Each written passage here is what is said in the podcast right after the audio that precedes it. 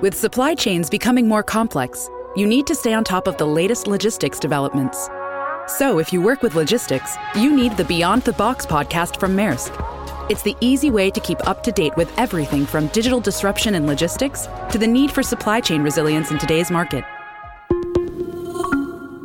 Find out more and keep ahead of the game with the Beyond the Box podcast on logistics insights at maersk.com/insights. This is Bart Peterson, and you are listening to the FCPA Compliance Report on the Compliance Podcast Network. This is Greg Gilchrist, and you are listening to the FCPA Compliance Report on the Compliance Podcast Network. This is Dan DeMarco, and you are listening to the FCPA Compliance Report on the Compliance Podcast Network. The FCPA Compliance Report is the longest running podcast in compliance, engaging a wide variety of compliance related guests and topics. Each week, Tom Fox brings you the top commentators and information which will inform your compliance program going forward. Join us again for the top podcast in compliance, hosted by the voice of compliance, Tom Fox. The FCPA Compliance Report is a production of the Compliance Podcast Network. Hello, everyone. This is Tom Fox back for another episode. And today I have Joel Androphy. Joel is partner and founding partner at Berg and Androphy, uh, a firm here in Houston with one of its specialties in False Claims Act. So, Joel, it's uh, great to have you back. Thank you, Tom.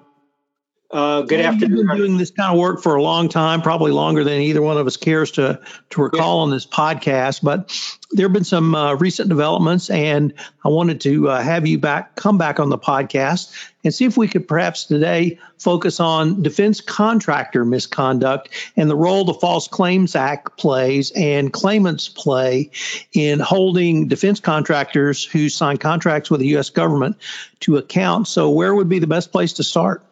I think we can start with the current conditions. I think the uh, current conditions we are, are under with regard to the virus is going to uh, cause a lot of fraud to occur throughout the United States, not just in terms of the government bailout issues, but just in terms of fraud in general, because people are going to believe, and people that generally have cheated the government for years are going to believe, or people new to the game are going to believe that the government's guard is down now and that they can get away with a lot of things by just being crooked and cheating the government out of the money that the uh, taxpayers uh, pay the government every year. So I think we're now in a point where there's going to be not only a government stimulus for everybody to uh, get back to their economic goals, but there's also going to be a fraud stimulus perpetuated on the American taxpayer and the government. And I love to talk about a couple of those areas now, but go ahead, Tom. Yeah, what's the role of the False Claims Act in protecting people like you and me as U.S. taxpayers?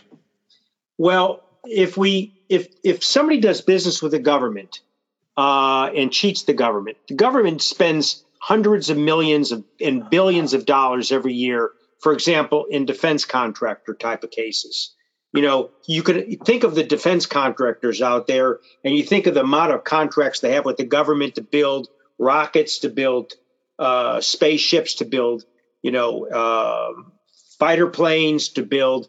um military bases overseas, uh, just to do anything for the government. None of that is done generally by government employees. It's done by people who have contracts with the government. And um, at this time, everybody's going to think that the government is paying attention to fraud uh, with regard to these virus issues. But, you know, when a taxpayer working for one of these defense contractors notices that his company is doing things inappropriately. For example, Tom, they could um, uh, be involved and see that the government is not getting the right product that it contracted for, uh, or the contractor is mischarging the government or overcharging the government for supplies or services rendered, or the uh, contractor is falsely certifying that they have incurred certain costs when they haven't, or they're substituting goods in place of goods that were due under the contract. Otherwise, they're basically uh, substituting non-conforming materials. Uh, they're charging uh, the government for costs that are unallowable or they may be attributed to other contracts, or they're falsifying the costs or pricing information that they agree to with the government. Anytime that happens, the net effect being that the government gets an inferior product or the government gets a product that they contracted for, but they paid twice as much. Anytime that happens, the person working for the defense contractor has an obligation to notify the government about the wrongdoing. And by notifying the government and going through an attorney, you have a chance to get a reward. Now, a lot of people do it and they don't care about the reward, but there's a lot of people that do. Either way, you should get the award if you expose yourself to doing this type of stuff. And uh, people should feel comfortable going to a lawyer and reporting government fraud. What you'll do is you'll participate with the government in their investigation.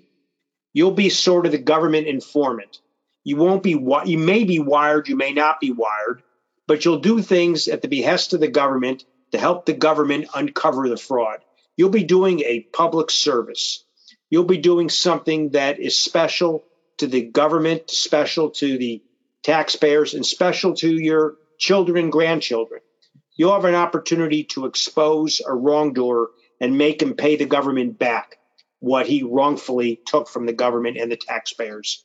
Every year when we pay taxes to the government, we pay a lot of money.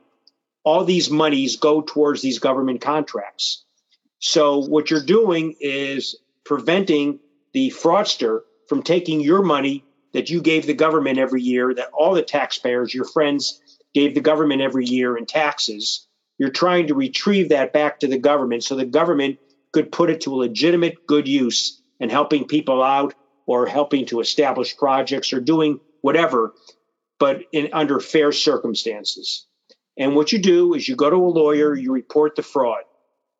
The lawyer files a lawsuit with the government. It's under seal, so you will not be revealed, your name will not be revealed at this junction. The government will investigate the case, and it could take years for that to happen because the government has to go through documents, they have to talk to witnesses, they have to really investigate the case to determine what you're saying is true. There's a lot of people that report things because they're angry with a company or they're upset and they just want to tell a story about something that really isn't fraud. It has more to do with how upset they are with their employment activities. But you should be focused on trying to report fraud to the government. Now, at the same time, people are wondering God, if I report fraud to the government, uh, what will happen later? Will I lose my job? What will that do to my career? Well, those are good questions. Number one, if you report fraud to the government and the government collects eventually, you'll get a reward. The government will pay out anywhere between 15% and 30%, for example, of what the government collects, depending on the stages that the government proceeds. If the government uh, pays out that money, you split that money with your lawyer under the existing contract you have with a lawyer. You should only go into these cases, generally speaking, on a contingency fee basis, because uh, most people don't have the resources to pay lawyers millions of dollars of what it would take to litigate these cases. So basically, the rule of thumb is you hire a lawyer, the lawyer does it generally on a contingency because it's going to cost the lawyer a lot of money to put together a case to report it to the government.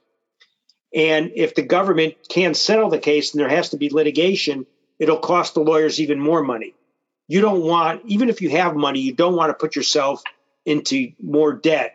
What you want to do is say to the lawyer, listen, if I recover, you can get 40%, let's say. If I don't recover, you know, I walk away as the uh, whistleblower, not costing me anything. And you, the lawyer, you took a chance. You took a chance to get 40% if it worked out. If it didn't work out, you walk away and get nothing. So there's a risk and reward for the lawyer, and there's a risk and a reward for the client. The client puts himself out there as a whistleblower. Now, generally speaking, lawyers that practice in this area, that know this area, should be able for a significant period of time to keep their client's name under the radar screen. The case is filed in a court, but it's under seal. which means that nobody can have access to that except the government and your own lawyer. Eventually, the case will get unsealed if it gets settled or the government, for example, declines to participate and they say this is not a valid case. We don't want to go forward with it. And it may get unsealed. And at that point in time, your name will be revealed in the public records. On the other hand, under the certain circumstances, we've had clients before that have worried about this. So we've filed their cases under the names of John Doe or Jane Doe to keep them, uh, if they come unsealed, to keep their names being anonymous so that nobody will know who they are eventually if the case gets unsealed. And a lot of times, judges have allowed cases to remain sealed for a lengthy period of time. Uh, so that you can move on to a different job, a different career, um, and you're not your your career doesn't get exposed. But I tell clients all the time that you have to be prepared. If you become a whistleblower, you have to be prepared to eventually go into a different area of employment because a lot of employers, if they find out you're a whistleblower, and again, that will, won't happen for years. And if it happens and you've recovered a lot of money in the process, it may be worth it. But if you don't recover any money, your name is out there, then you have the circumstance of dealing with a new career. So we put clients, your lawyer that you want to hire should be able to put you on notice and explain to you the circumstances by which filing one of these lawsuits could have negative consequences to you. Not for everybody, but it could have it for some people.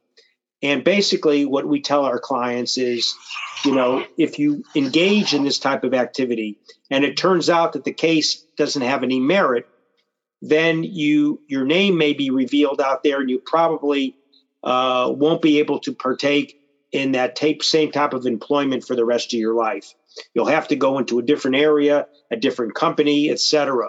So we go through that in detail with people and a lot of them aren't concerned about that because they know they have to report the fraud. Also, you need to know that if you're retaliated in any respect, if you're um, retaliated by, for example, the company finding out that you're reporting the fraud, you're entitled to recover damages against the company for any type of retaliation. If they fire you because you reported the fraud, then uh, you have an opportunity to recover from your employer uh, the wages that you lost. So there's and and they have to rehire you and put you back in the same stature that you were at the company earlier. So that these are very complicated procedures that a lawyer who you want to hire should go over with you detail by detail in terms of your specific situation, what could happen if the company finds out, what your response should be, uh, what type of recovery you can get against the company directly, uh, and what role the lawyer should be in sort of advising you through this process. That was a long answer to a short question, Tom, but there's a lot there in terms of advising people. Joel, if I could now turn to defense contracting fraud because it strikes me that one of the things that differentiates this type of fraud is it really can put Americans at physical risk.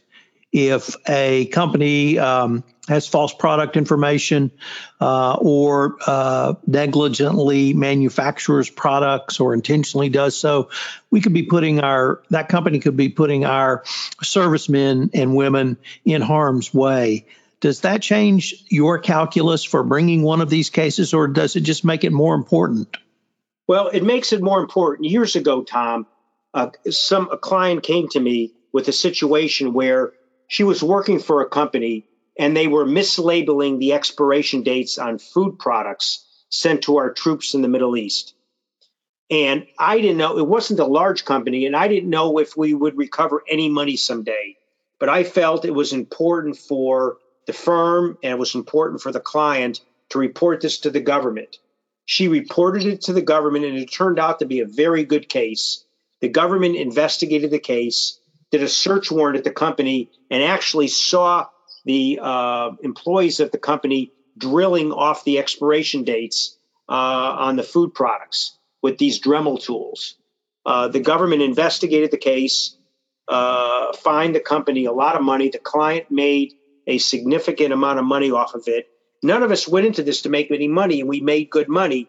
But the point was that our troops were getting substandard food, and uh, it was important to uh, stop this and to make the people responsible uh, pay for it. And they also not only did they pay civilly, but they also paid criminally because the government indicted uh, some of the principals of the company for this uh, fraudulent behavior. So a lot of times these matters not only can have a civil outcome, but they can have a criminal outcome.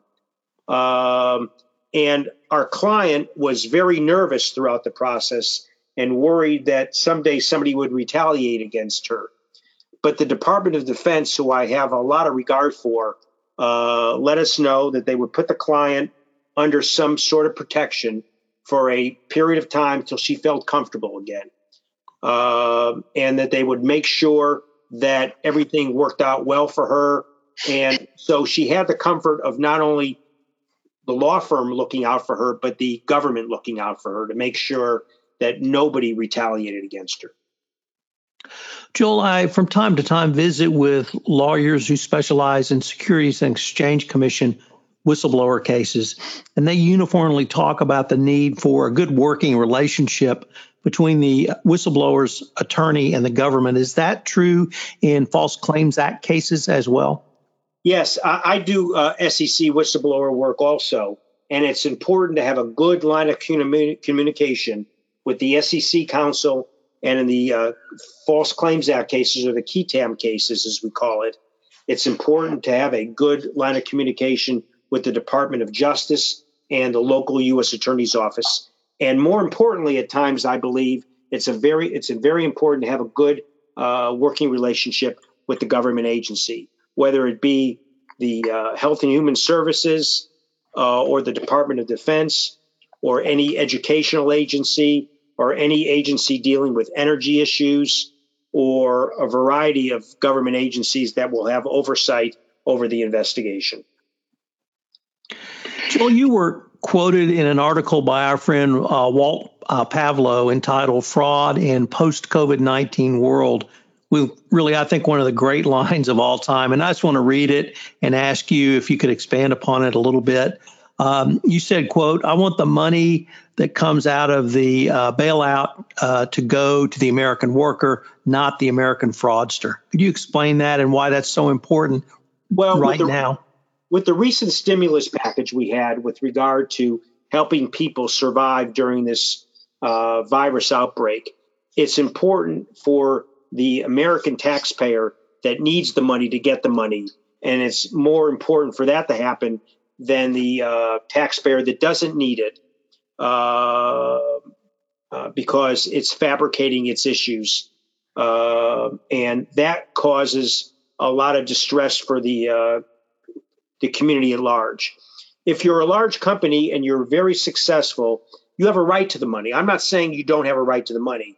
The people that don't have a right to the money, the people that manipulate their reporting to the government and uh, basically do what happens in general qui tam cases they misreport. They falsify their information to get more money or they falsify information to get any money. And that's what's going to happen during this coronavirus outbreak. There's going to be a lot of people taking advantage of this program. Uh, i would say that you know we hear about a $2 trillion program i wouldn't be surprised if you know uh, at least 25% of the money paying out to the government is paid out under fra- false or fraudulent circumstances. That's how rampant it is. In the healthcare arena in general, there is a significant amount of fraud on a daily basis. Uh, in defense contracting cases, there's a significant amount of fraud. So when you hand out money, like it's going on now, people are going to have their hand out too far and they're going to have more than two hands out. They're going to have multiple opportunities to cheat the government. And the government needs to pay particular attention to that. And it's not government watchdogs that are going to uncover this. It's not like they can send out more FBI agents or government agents or Department of Defense agents to uncover this fraud. Generally speaking, most of the fraud that always gets uncovered by the government gets uncovered as a result of whistleblowers. The insiders at the company that report the fraud. We have a good mechanism in our country that rewards people for reporting fraud uh, so that the government doesn't have to get cheated on a daily basis. And they could get some uh, restitution back uh, against the people that you know have uh, you know cheated the government. Uh, and it's always going to go on. There is no uh, um, set of circumstances that the government's going to just be doing things in good faith with people. Uh, the government acts in good faith, but you know they have to presume that the people they deal with are not, and it's it's it's a constant problem where every year hundreds of millions of dollars the government gets cheated out of, and depending on the area of uh, uh, of uh, uh, government work, you know most of the health and most of the uh, uh, healthcare type of deals uh, involving pharmaceutical companies, healthcare companies. There's a tremendous amount of cheating, in excess of a billion dollars, billions of a year. And with regard to defense contractors, there's cheating going on of billions of dollars a year. And I suspect with the coronavirus, there's going to be cheating going on in terms of, you know, billions and billions. It's hard to put an exact number to it, but if we're talking about trillions being given out, we're going to be talking about billions of money being uh, misappropriated. Joel, unfortunately, we are near the end of our time, but if any of our listeners wanted more information on you, the firm, or your practice, uh, where would they go and how could they find out? Well, they should go to our website, uh, www.b as in Berg, A as in Androphy, firm.com. And uh, when you get onto the website, click the qui tam practice area, and that'll take you through um, all the issues that you should be aware of before you embark upon uh, one of these matters. And um, I have multiple videos there, videos on there that basically tell you uh, what's going to be involved in these cases. It gives a little explanation, not only in writing, but in my presentation. And it's very important that when you choose a lawyer, there's a lot of good lawyers out there, but there's a lot of lawyers that don't know what they're doing too. So it's important when you choose your lawyer, you choose somebody that has a lot of experience, that's familiar with the area, that's familiar with the government lawyers, has experience doing this, and by and large will protect you in the process. Right now, for example, I have a, a client in the Middle East that's uh, very concerned about his case and he's always worried that the government doesn't have his back out there uh, because he's a whistleblower. But you know, the Department of Defense that I deal with uh, and I'm in touch with weekly on the case uh, are always reminded by by us that you have a whistleblower out there that needs your attention. And uh, my client calls me weekly just to make sure that they got his back. So there's a lot of responsibility that the lawyer has to uh, uh, engage in, not only signing up the client and filing a complaint, but there's a lot of backup you have to do. You have to spend a lot of time with your clients, giving them a level of comfort, talking to the government, apprising them of the circumstances of your client's situation so they can take any action to rectify any problems out there. Um, and people have to know that somebody is watching out for them. And that's one of the main major services that we provide to our client.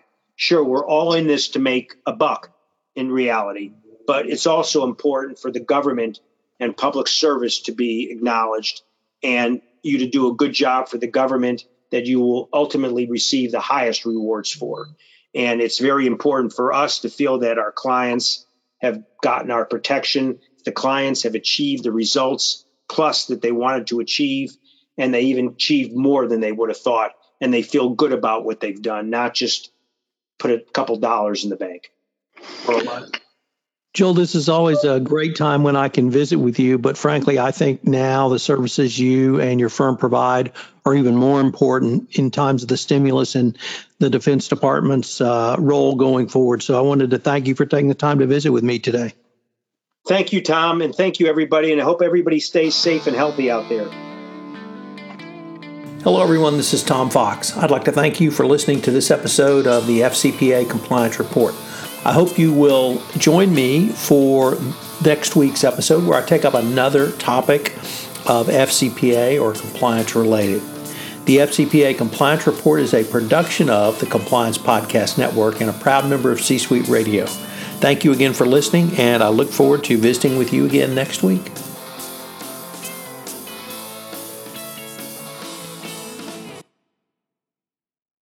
This podcast is a part of the C Suite Radio Network.